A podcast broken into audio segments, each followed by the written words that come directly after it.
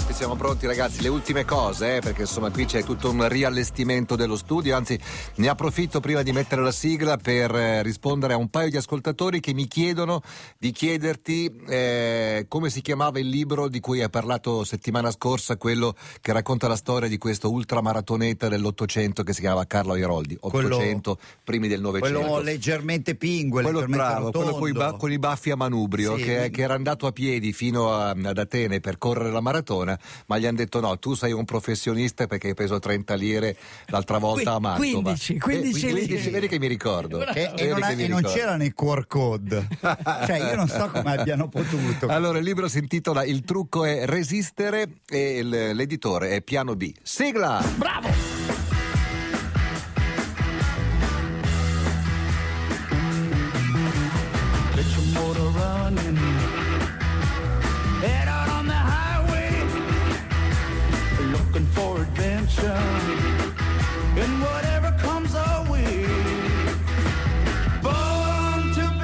Buongiorno uomo! Buongiorno! Buongiorno. Quanta roba stai mettendo sul tavolo? E quanta te ne servirà poi? Tanta! Ma va, pochissima, due, due, su dieci di quei sono, fogli. Sono come il mio amico Massimo Fusi che appena terminato. Che è Fusi di sì, testa. Il mio amico regista, che Perfetto, saluto. Appena, appena terminato il giro della Svizzera da solo in autosufficienza. In bici? In bici, in, ah, in, in bici facendo 1100 km con 30.000 metri di Nicola, dislivello. L'anno prossimo. 30.000, certo. 30.000 metri. E il, l'organizzatore, quando l'ha vista, sì. ha detto: Ma sei un po' troppo carico. Aveva 20 kg di peso. Eh. Però io gli ho detto: Scusa, Massimo, l'organizzatore ha 20 anni meno di te, quindi fra 20 anni non ti dirà la stessa cosa.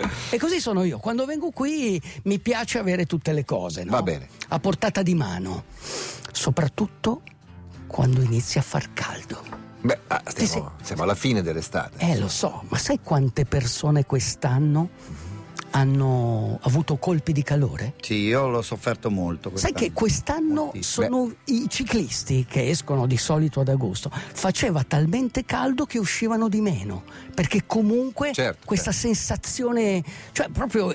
Vale per, tu, vale per, tutti, in particolare per chi di mestiere fa lo sportivo e ad agosto deve prepararsi. Io ero su esatto. una superstrada via Reggio Pisa e ho avuto una crisi isterica più sì, che una crisi strano, non ne hai mai. Perché? Perché? Perché faceva troppo Una delle cinque al giorno Tro- che hai sempre. Troppo caldo, troppo caldo. Ok, il caldo è qualcosa che provoca dei morti in America tra i giocatori di football. Addirittura cioè, sì, adesso. C'è una statistica perché loro iniziano la preparazione a fine agosto. Mm-hmm. E ci sono proprio delle linee guida che dicono i primi 14 giorni mm prima che avvenga un po' di acclimatamento, sì. eh, ci sono delle linee guide da seguire. Ci sono cose che sono vietate da fare. Esatto. Eh, certo. I tipo, gradoni tipo, di Zeman non si fanno. Sì, no, tipo c'è una, una scala mm. che tu non devi superare se tu superi ad esempio la, il, il, 95 eh, devi seguire delle procedure particolari. Scala il 95 come lo, puoi, come lo, puoi, raggiungere?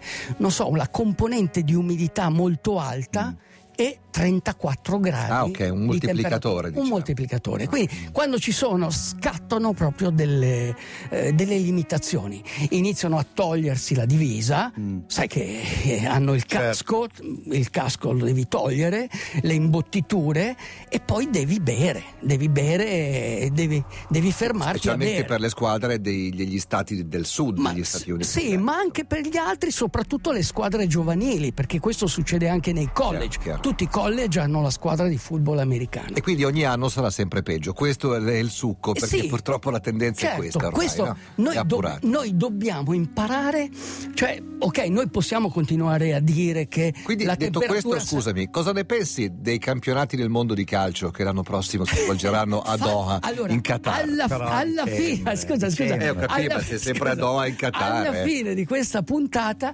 voi farete le debite conseguenze e le valutazioni. Trarremo le conseguenze. Ok, va bene. Va bene. E quindi cosa succede? Succede che eh, nel 2008 ci fu il caso Gilpin, cioè questo giocatore, questo gio- è un, un giocatore normale di un college, in pratica dopo la fase di allenamento, i gasser. I gasser sono le ripetute che fanno i giocatori attraversando il campo avanti e indietro. E Sono siamo classiche- nel Minnesota, Minnesota Viking. S- eh, no, Minnesota Viking, lui non era nel Minnesota. Ah, ok. Cioè, è un altro Eh, se no, giocatore.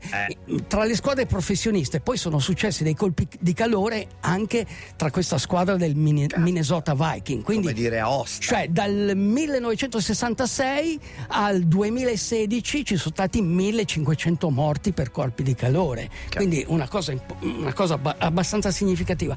Lui alla fine di questi gasser che aveva fatto tranquillamente e la temperatura, diciamo la scala non aveva raggiunto i 95 ma era leggermente sotto, in pratica andando a raccogliere un pallone alla fine dell'allenamento si è accasciato, lo hanno soccorso ma dopo due settimane è morto. E quindi c'è stato un processo all'allenatore perché dicevano che l'allenatore non aveva, eh, come si dice, preso tutte le precauzioni e fatto, e, e fatto le, le- le- le- Cosa le- può succedere? le- Cioè, davvero? Cioè, per esempio, Sì, sì. può succedere anche a noi in bicicletta, Sì. no? Perché In mi bicicletta è preoccupo. già più lui, difficile. lui aveva raggiunto la temperatura di 43 gradi. Del suo corpo. Il suo corpo, le cellule si erano completamente fuse. State molto attenti quando correte. Al caldo. The place.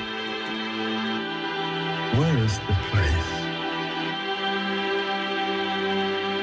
Maybe it's space. shadow when everything dim. Dormito poco il cantante, eh? Ti piace, no, ti moltissimo, moltissimo, Ah, molto sì. bella. Però mi piace questo modo di cantare volutamente un po'. Sì, è il, è il suo Ah, stile, è un, è un australiano. John Casablanca, sei presente? Eh, sì, no, no, no, molto più bravo, molto più bravo e canta anche al caldo perché in Australia fa molto caldo. Eh, ok. Ma cosa succede veramente al corpo umano quando inizia a percepire la sensazione che qualcosa non funziona? Cioè noi abbiamo dei- Perdonami, a me è successo diverse volte quando correvo tanto Sì. che face- di fare magari degli allenamenti un po' lunghi Sì. a luglio barra agosto. Sì. Nonostante partissi alle 7, alle 8 del mattino, Ok. dovevo star fuori due ore. Quando tornavo il sole era già molto alto e diverse volte ho provato i brividi del freddo. Eh, infatti io mi I sento la brividi del febbre. freddo. Io mi Sì, sento come la se avessi la febbre. febbre. Bravissimo. bravissimo. Nel mio primo triathlon lungo a Nizza, un triathlon quasi un Ironman, era il mio primo lungo, 1986. Io avevo fatto i miei 4 km a nuoto, 120 in bici certo, e poi mi sia. apprestavo a fare eh, la- i, 32, La i scampagnata. 32 km della Promenade des Anglais, sì. quella che abbiamo fatto Matteo, se lo, tro- se lo Ass- trovi, sì. prendi Aldo Rock nella canzone di Natale, quella western. Aspetta, aspetta, aspetta. Ah, sì. aspetta. E con- dopo tutto E que- questo scotennare. E cosa mi è successo? Eh, era, era la mia prima esperienza di un lungo, non avevo mai corso una maratona. A un certo punto sono arrivato dalla Promenade des Anglais, quindi dall'Hotel Meridian, 16 km fino a Cap d'Antibes, c'è il U-turn, giro di boa, e Sì. torni indietro, quindi 16 andare, 16 a tornare. Eravamo i primi di ottobre.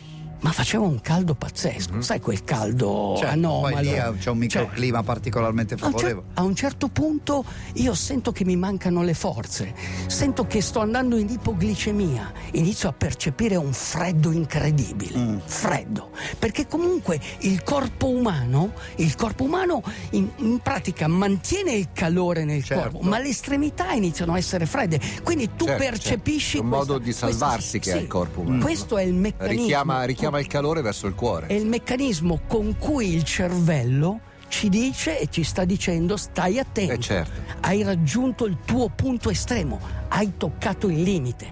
Cioè questo serve. E cosa hai fatto in quell'occasione? Coca-Cola. Ho chiesto un maglione a uno spettatore E te l'ha dato? e me la dà se E le non to- gliel'hai mai più ridato.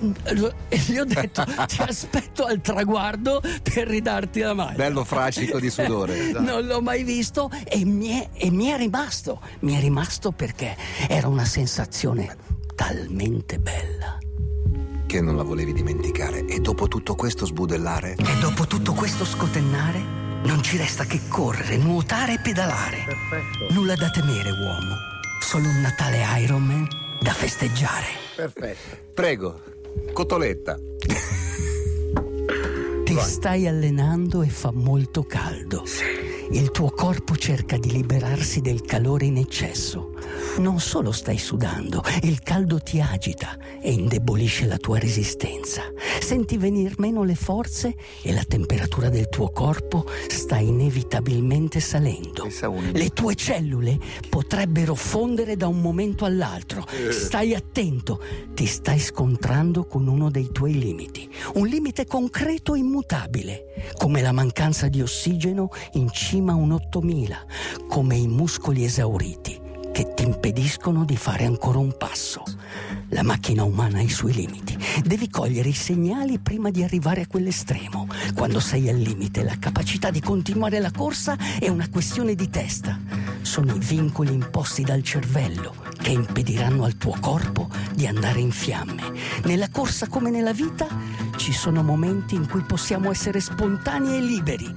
Ce ne sono altri in cui dobbiamo essere vigili. Ma noi siamo creature fiduciose e tenaci. Modifichiamo la percezione dello sforzo per non arrenderci. Una linea di partenza, il sole sul viso e lo slancio del nostro passo per lasciare che l'esperienza accada. Uomo, il futuro non è scritto.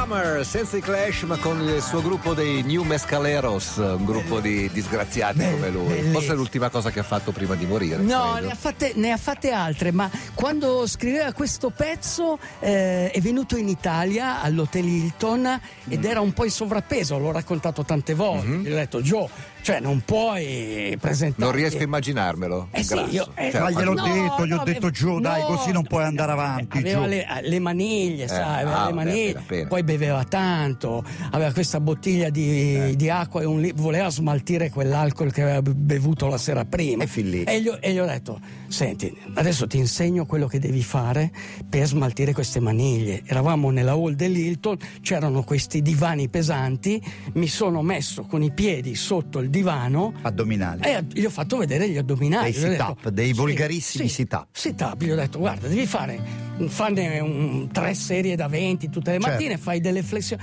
E dice, show me, show me. Allora, mentre io facevo questi piegamenti, Sì. questo era il gesto. Lui se n'è andato.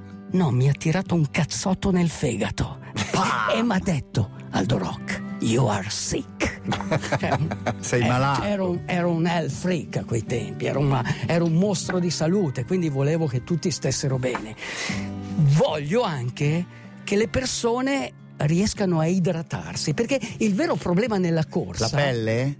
No, idratarsi perché comunque... bere, bere, bere. eh, Ah, perché comunque pensavo la, la crema contorno. No, perché comunque c'è questa sensazione eh, della sete che ti fa bere, ma a volte non ce l'hai la sensazione della Certo, sete. però devi bere lo stesso. Però devi bere Devi lo bere stesso, prima di ma non sete. devi bere Giusto. tanto per non disperdere il sodio.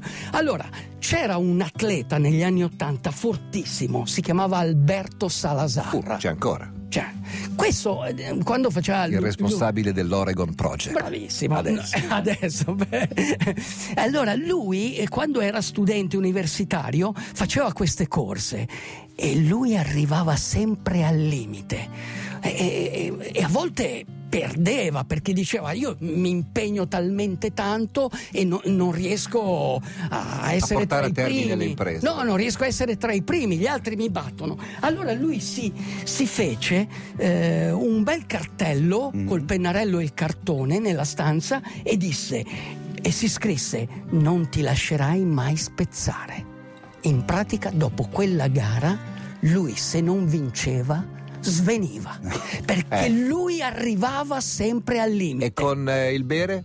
E con il bere lui a un, certo, no, a un certo punto lui ha imparato a bere. Ah, ok. ok. Ha imparato a bere, ma le sue performance non hanno mai raggiunto l'apice, perché quindi anche il bere, anche se tu bevi tanto, alla fine disidrati lo stesso. Devi bere, ma disidrati lo stesso. Questa è la devi fare? Eh, ma devi bere lo stesso.